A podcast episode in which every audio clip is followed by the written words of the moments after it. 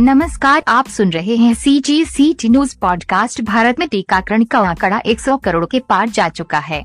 ये मौका सिर्फ़ 100 करोड़ की टीकाकरण के जश्न का नहीं है। ये जश्न है आत्मनिर्भर होते भारत का। ये जश्न है उन हेल्थ वर्कर्स के समर्पण भाव के प्रति सम्मान का। ये जश्न है हमारे वैज्ञानिकों के प्रति सम्मान का। ये जश्न है भारत के कुशल नेतृत्व के प्रति सम्मान का, जिन्होंने दुनिया को एक बार फिर दिखा दिया है कि भारत हर बाधा और हर बंदिश को तोड़ना जानता है।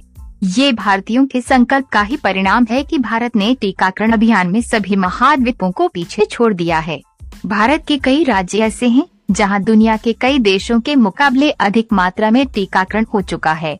इसकी जानकारी MyGov India social micro blogging है, को पर अपने ऑफिशियल अकाउंट के माध्यम से दी है।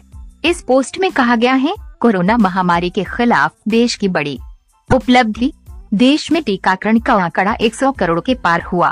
दुनिया के सबसे बड़े टीकाकरण में अभूतपूर्व योगदान देने वाले देश के कुशल नेतृत्व, वैज्ञानिकों तथा स्वास्थ्य कर्मियों के समर्पण को सलाम वैक्सीनेशन चढ़ी पहले 10 करोड़ टीकाकरण में पचासी दिनों का समय लगता था, और अब इसी 10 करोड़ टीकाकरण में मेगाहर्ट्ज 12 से 14 दिनों का समय लगता है। कोरोना के खिलाफ जंग में ऐसी तेज़ी के पीछे है, माननीय प्रधानमंत्री नरेंद्र मोदी का मार्गदर्शन जो शुरू से ही एक योद्धा का समान जी जान से जुटे हैं।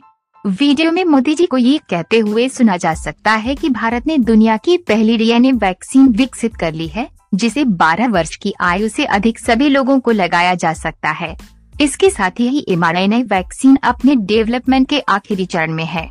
C G C T news